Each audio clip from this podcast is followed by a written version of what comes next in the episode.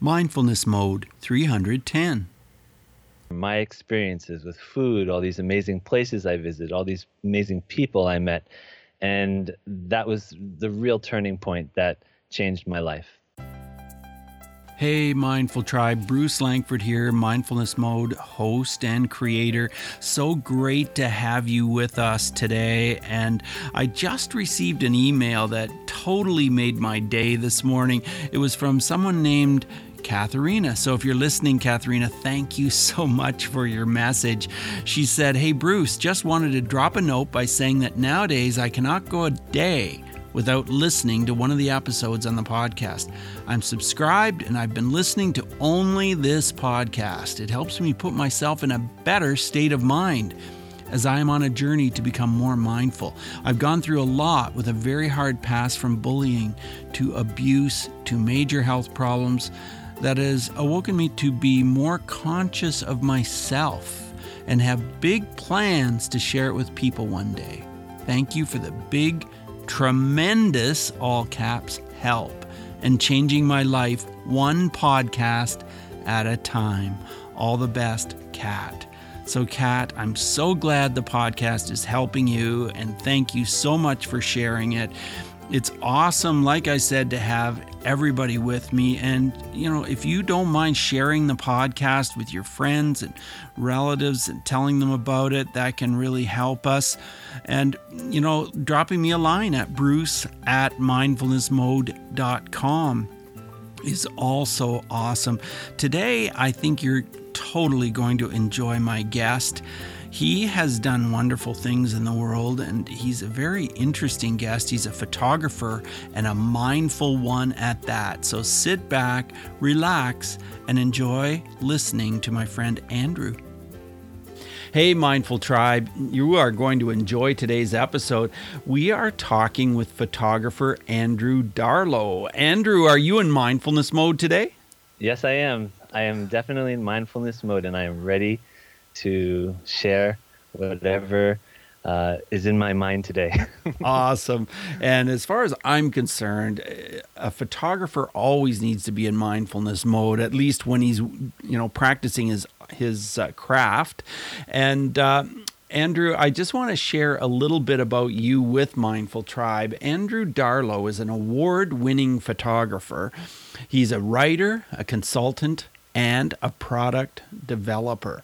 He specializes in helping people take better photos, organize their images and their videos, and create prints from their work. He's appeared on many radio and TV programs, including WOR Radio, Animal Planet, WLOB Boston, and his work has been featured in numerous magazines and websites, including People Magazine, Professional Photographer, and Women's World Magazine. He's the author of four photo related books, and his newest book is called Focus and Filter. And we're going to be talking about that on the show. So, so Andrew, mindfulness and photography. I'm curious to know if I'm right about how closely they're related, but what does mindfulness mean to you, Andrew?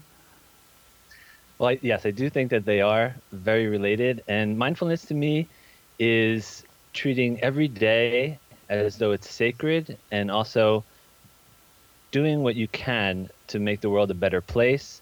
And in the case of photography, I do that by either recommending how people can use their passion for photography to either create income to support their family or to take pictures of pets, let's say, to help them get adopted or to learn how to make prints that can then go on someone's wall and brighten their day every day. So, those are some of the ways in which I think mindfulness and my way of seeing photography come together.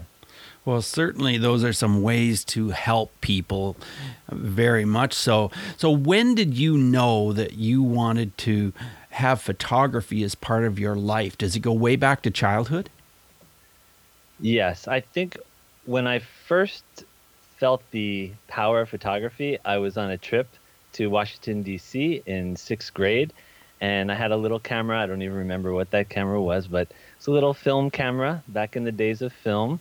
Mm-hmm. And I just couldn't believe how great it was to come back from that trip and have pictures of my classmates, have pictures of these amazing uh, national monuments, and that was one of the sparks. And then I had many other sparks. Probably the biggest one after that was when I was 18 years old. I was very fortunate to be able to receive a scholarship to live with a family in Japan for two months right after I graduated from high school. So again, we're still in the days of film, and I had this film camera, and I brought about 50 rolls of film. And when I got back, I developed those 50 rolls, and I made albums, and I started showing those pictures to people, and that really sparked my excitement because I realized that I could share in a way that words just could not share my experiences with food, all these amazing places I visited, all these amazing people I met. And that was the real turning point that changed my life. Do you find that there's something spiritual about photography? Yes, I do, because you're capturing this moment in time that will never be again. And in a way, it's like a thought that you will never have quite the same way again. So it is to me very, very spiritual, and it's it's magical. It, it, it's another word for it. And when did you start your professional journey as a photographer? I did that after I came back from uh, Europe. I after college, I studied international business and business, but I also took classes and I took pictures for the school yearbook and for the school newspaper. But I didn't think I could actually make photography a career because it's not that easy, and it, it has never been that easy. Uh, it's not like you just go through a few steps and all of a sudden you're a photographer receiving a certain amount of income and working toward a pension, etc. For for most people, it takes a lot of work. So I really didn't think of making it a career until I after college, I went to Europe for uh, a semester, and that really excited me because just like when I was in Japan, I was taking more and more pictures all around Europe. And when I got back, I was fortunate in that I had some family members that were in a printing company. And so I started working for the department that was doing these large prints. And so I was first exposed to this incredible program called Photoshop, which everyone knows now. Back yes. then, not that many people did. This is 1992, 1993. Mm. Mm-hmm. And so having that experience of just retouching a sky it just blew me away and it took took me to that next step and even though I was interviewing for jobs for finance related jobs and things like that that was not exciting me being able to take this to another level really made a difference. And luckily, because of my training and taking courses, I was able to help build a studio, and we started doing uh, product photography and all different types of work for different companies like the Body Shop and Kenneth Cole Shoes. So that experience was just kind of the culmination of everything that I had prepared for, but didn't realize it was going to happen. But it did. So that sounds like you started as an entrepreneur at that time. You started your own business then, is that right? That was actually also that company who I was doing the the prints for. They decided to build the studio, so I had an opportunity to build help build the studio in oh. that space. And then later on, I I branched out on my own. But for maybe five to seven years or so, I worked in that capacity because at that time, in order to really be on the cutting edge, you wanted to be in digital photography, but digital photography was just starting, and the investment was about thirty to sixty thousand dollars to purchase a system that would actually create pictures that were high quality. So it worked out well in that I was part of a larger company, and that gave me a lot of experience and having salespeople bring in work uh, really, really helped take some of the stress off the business side so that I can concentrate on making pictures and doing the retouching and getting all these ads and magazines out the door on time. And now you still do a lot of work with large prints, don't you? And canvases and that kind of thing? Yes. Well, from that experience, again, I was fortunate in that the company purchased an Iris printer, which is was the one of the world's first, if not the first, inkjet printers, and it created very good, very high quality prints. So I started making my own prints of my own work, and then I started showing them to different schools and and different people who I respected. And then I was asked to teach a class uh, for the International Center of Photography in New York City. So I built the curriculum for the class, and the way it worked was people would come in the first day, we would do a tour, everyone would have their, their film or their prints scanned on a big drum scanner, another hundred to two hundred thousand dollar machine, and then then then I would do all the retouching, prepare everyone's files. Then the following week, people would come back and I would already have their prints made. So this trained me in the world of fine art printing and the world of presentation and also teaching, all in in in one kind of uh, package. and and then from there, I was able to, uh, I was asked to write a book, and that was all about printing. It's called 301 Inkjet Tips and Techniques. And because of that book, I connected with many, many other people who I knew and respected over the years. So it's like one thing after the other just became a stepping stone toward where I am now, which is a little bit different, but that's that's a that's another another thing we can talk about. So Andrew, what is your favorite subject to photograph? Oh, my favorite subject to photograph. I don't know that I have a favorite, but I love exploring cities and towns. And so just going out and I love fireworks. I love just, I love people like that make a part of the landscape. So there's like a row of people creating silhouettes along like a, a sky filled with fireworks or something like that. But I just love being out with my camera and exploring nature. I love photographing, gosh, almost everything. But I think what I love most is when I'm able to just go out and explore by myself and capture these moments in time that will never be the same. Have you ever photographed the northern lights? No, but I, I have a family member who just uh, came back from Iceland in the last six months, and that's definitely on my bucket list, and it's something that I, I would like to, to do. I haven't done much night sky photography or northern lights photography, but the work that I've seen is just so captivating. So I I hope to get there. I think you uh, might live north enough to see them. Is that true? No, I don't. I have to travel someplace.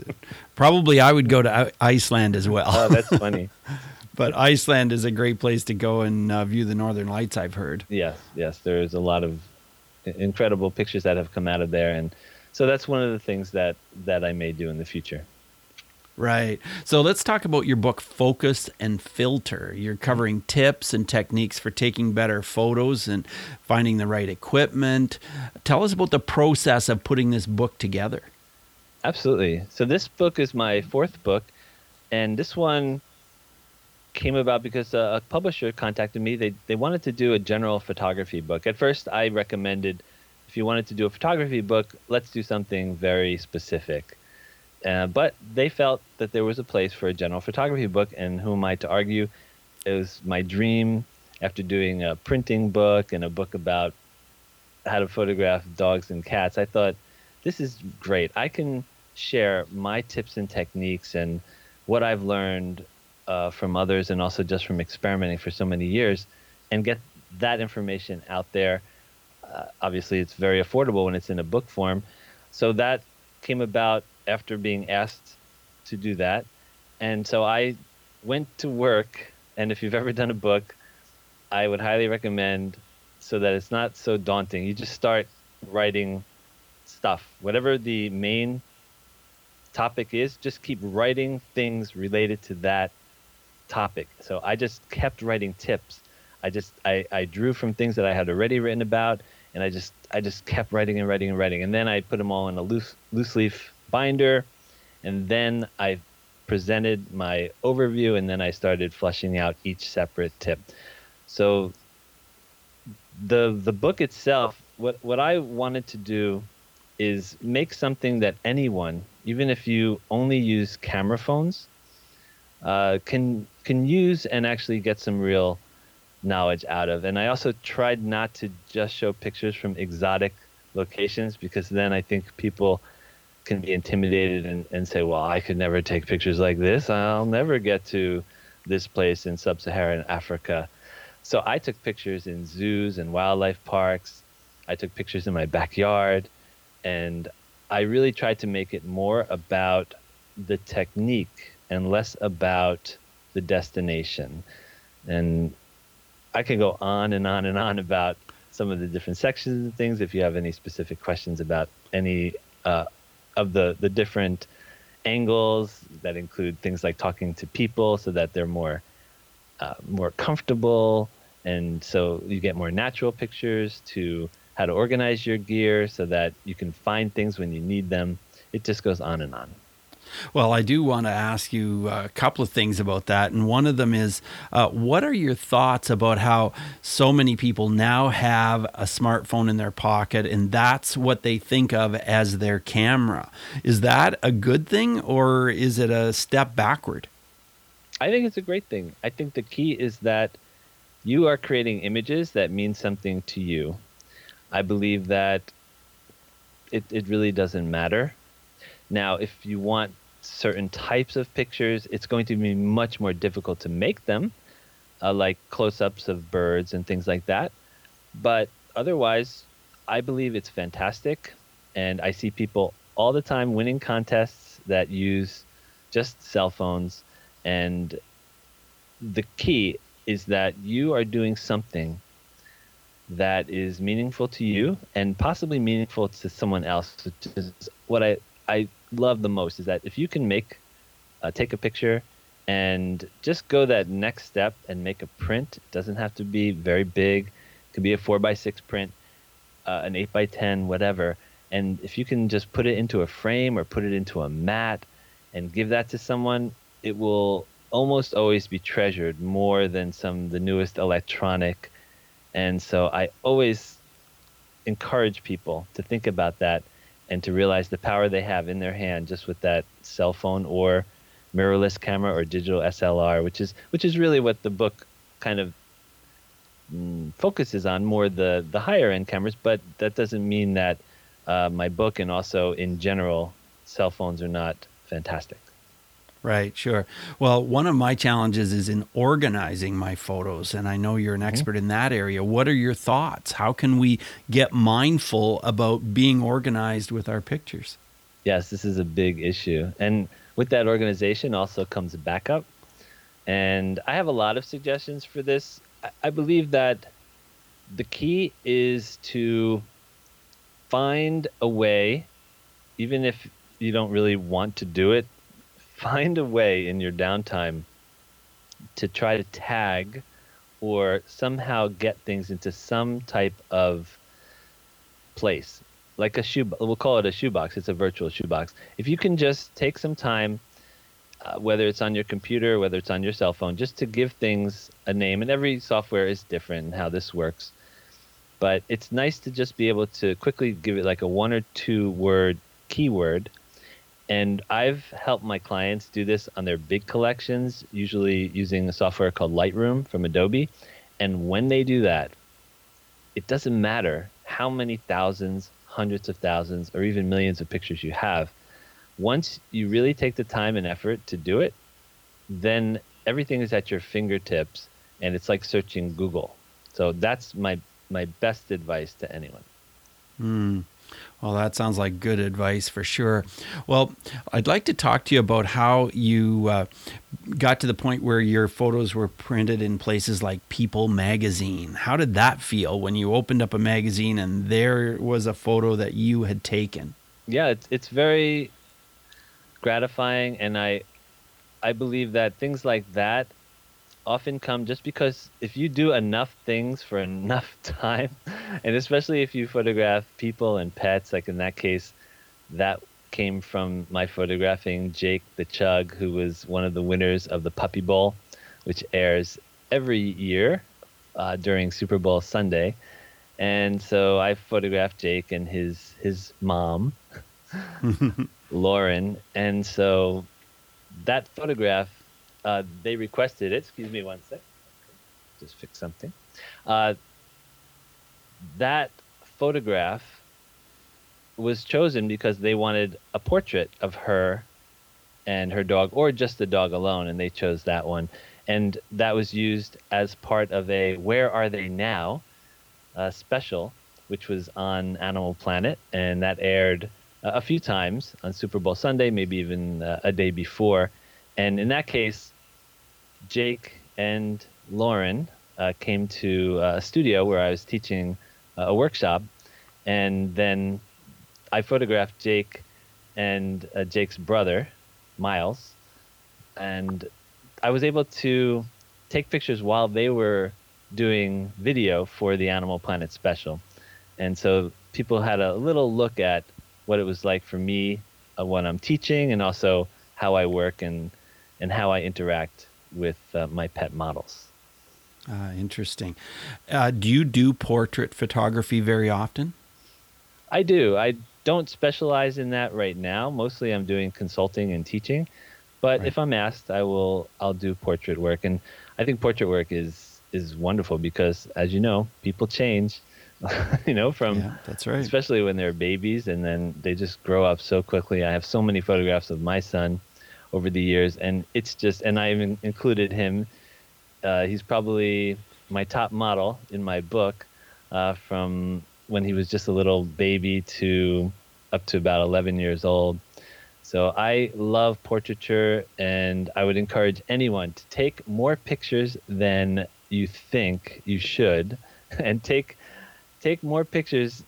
Most people are uncomfortable. Not, I'm going to say a lot of people are uncomfortable being photographed. However, just remember that these photographs are often going to be cherished by you and your family.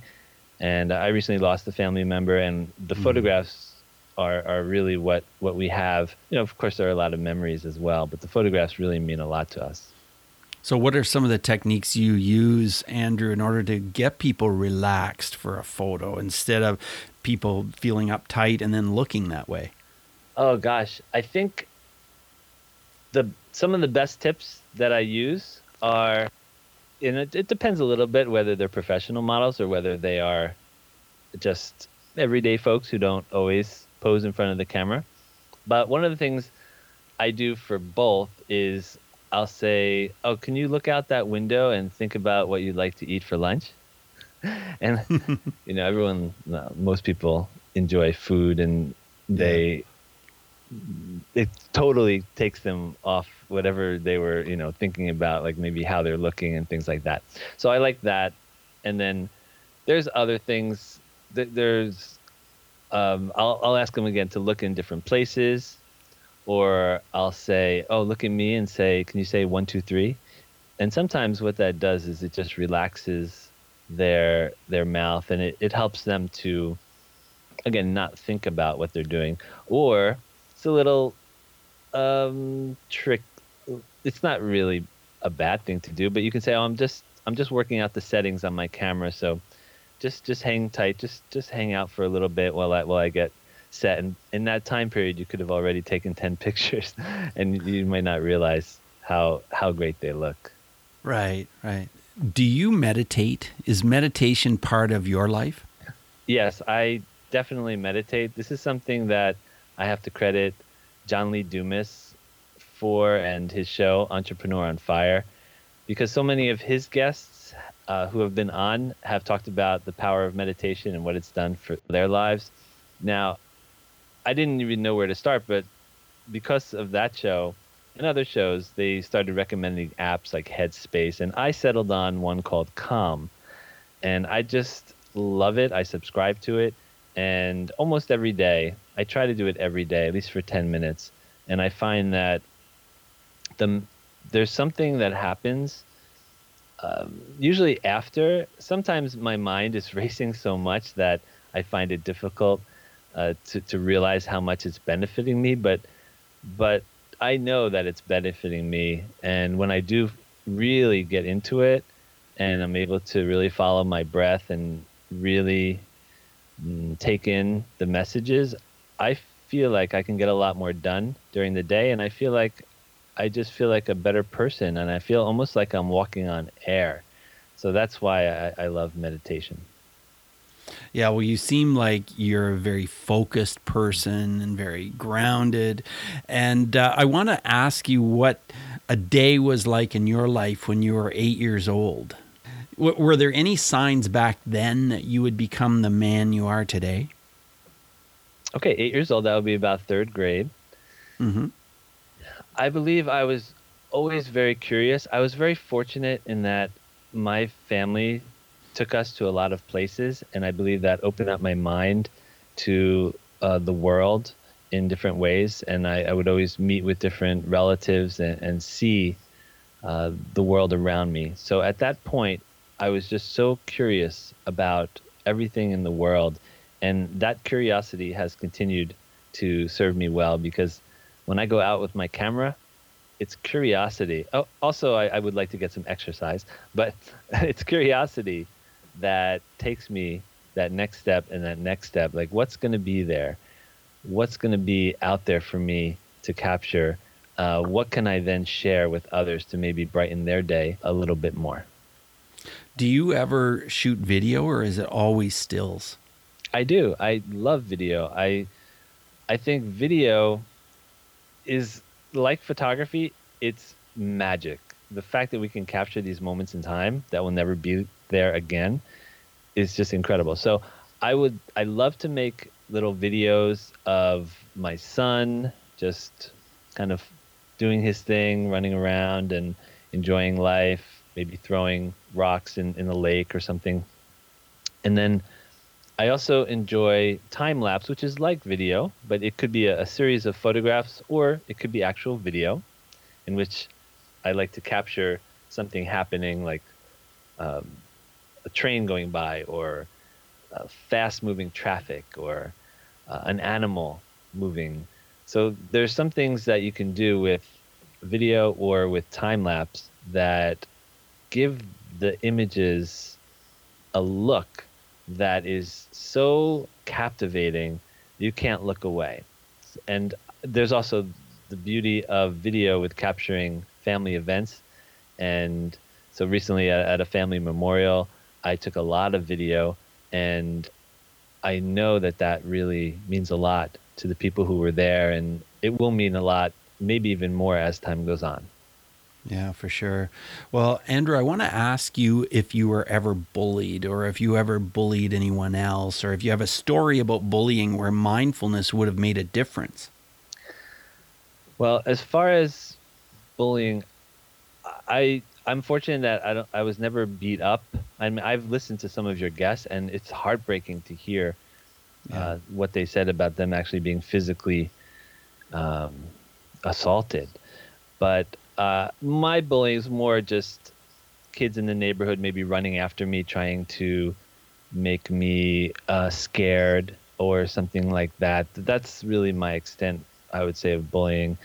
And I don't feel, and I've I've always felt maybe because um, I have family members who um, have disabilities or special abilities. I like to say. Mm-hmm. So maybe I could see uh, things from a different standpoint when when I would see how people might might look at them and wondering, well, why are you looking at them? Uh, so I kind of could empathize maybe a little more from a, from a young age. Right, right. Well, as we move toward the end of our interview, I want to ask you five quick answer questions. The first one is this Who is one person who has influenced your mindfulness in your life? Um, gosh, there are many, but probably my dad. He's he's uh, worked very hard his whole life, but he's also a, a poet and uh, incredibly gifted and incredibly creative. So I I feel uh, great gratitude for him, and I'll try to mm. hold back some tears. How has mindfulness affected your emotions, Andrew? I believe that when you try to do good for others and you try to think about ways in which your actions can impact the world in some way, I think that's that's mindfulness and just thinking a little bit. Yes, you think about yourself, but often thinking about yourself can also benefit others, I think, are the basic system of capitalism, in that you think about yourself and your family, but you also then, in in many cases, are creating products and services uh, to help others. So that's kind of the business side, also, and the philosophy side of mindfulness. Interesting. Tell us how breathing is part of your mindfulness practice. Well, until I started uh, meditating, I didn't realize the power of breathing, but now that I've done it so many times and I've followed my breath in and out, I I can see it even more. And I recently listened to a, a meditation, and the gentleman was saying something like, "Realize that even when you're not aware of your breathing, you are breathing." So that's some heavy stuff. I, you know, that kind of you know that kind of goes in and say, okay, so I'm not thinking about my breathing, but it's still happening. So there's like a lot of things related to that that get a little bit deep in that uh, about life in general and the way our minds work. So it's you said breathing, and it triggered that kind of uh, memory of listening to this gentleman speak all about breathing. If you could recommend a book related to mindfulness, what would that be? I believe this book uh, can really make a difference in, in many ways. To, it did to me. It's called Man's Search for Meaning by Viktor Frankl. Yes. And so this book, it's basically two books in one. One is a, a gentleman who unfortunately uh, grew up in, in the Nazi in Austria around the time of the Nazis, and he was put in a concentration camp, and he goes through that experience and how he persevered and what he experienced. But then he, in a separate section, he explains his ideas. It's almost like another approach to psychoanalytic thought, and he calls it logogra- lo- logography, I believe. And he believes that if you can find your meaning in the world, if you can find a, a place for yourself in the world and knowing that you are fulfilling uh, a deep, deeper meaning in the world, you can have a really good, happy life uh, or a good life. And I, I believe that someone who came out of such a difficult situation to, to come to this realization was very special. And I believe that it helps me. It helps guide me every day.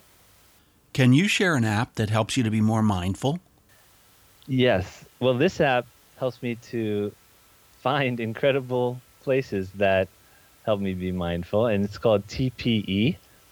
I don't know exactly what it uh, stands for, but if you just do a search for TPE and photography app, you will find it. And what this app does is it shows you, once you put a location in, where the moon will rise, where the sun will rise.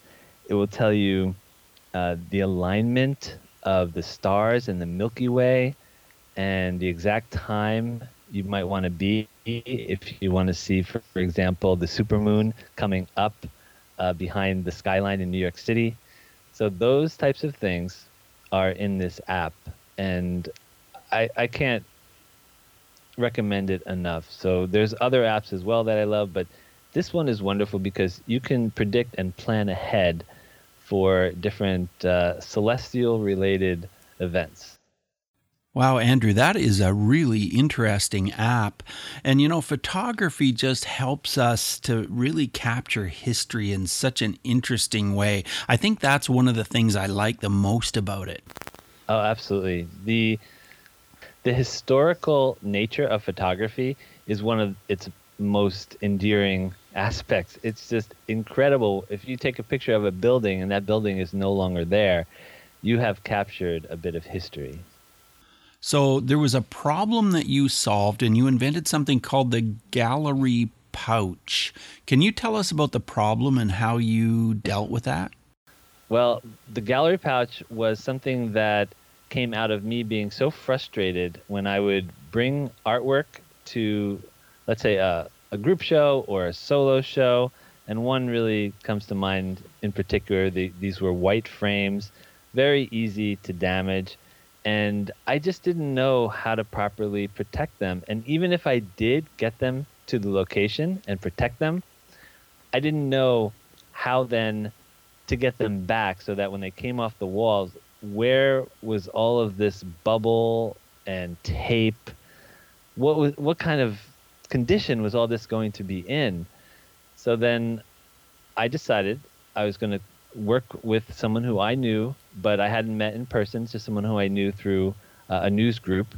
And I said, "Well, can you try to make me a custom bubble bag to my size, you know, my size specification?" And he said, "Well, I, I can try."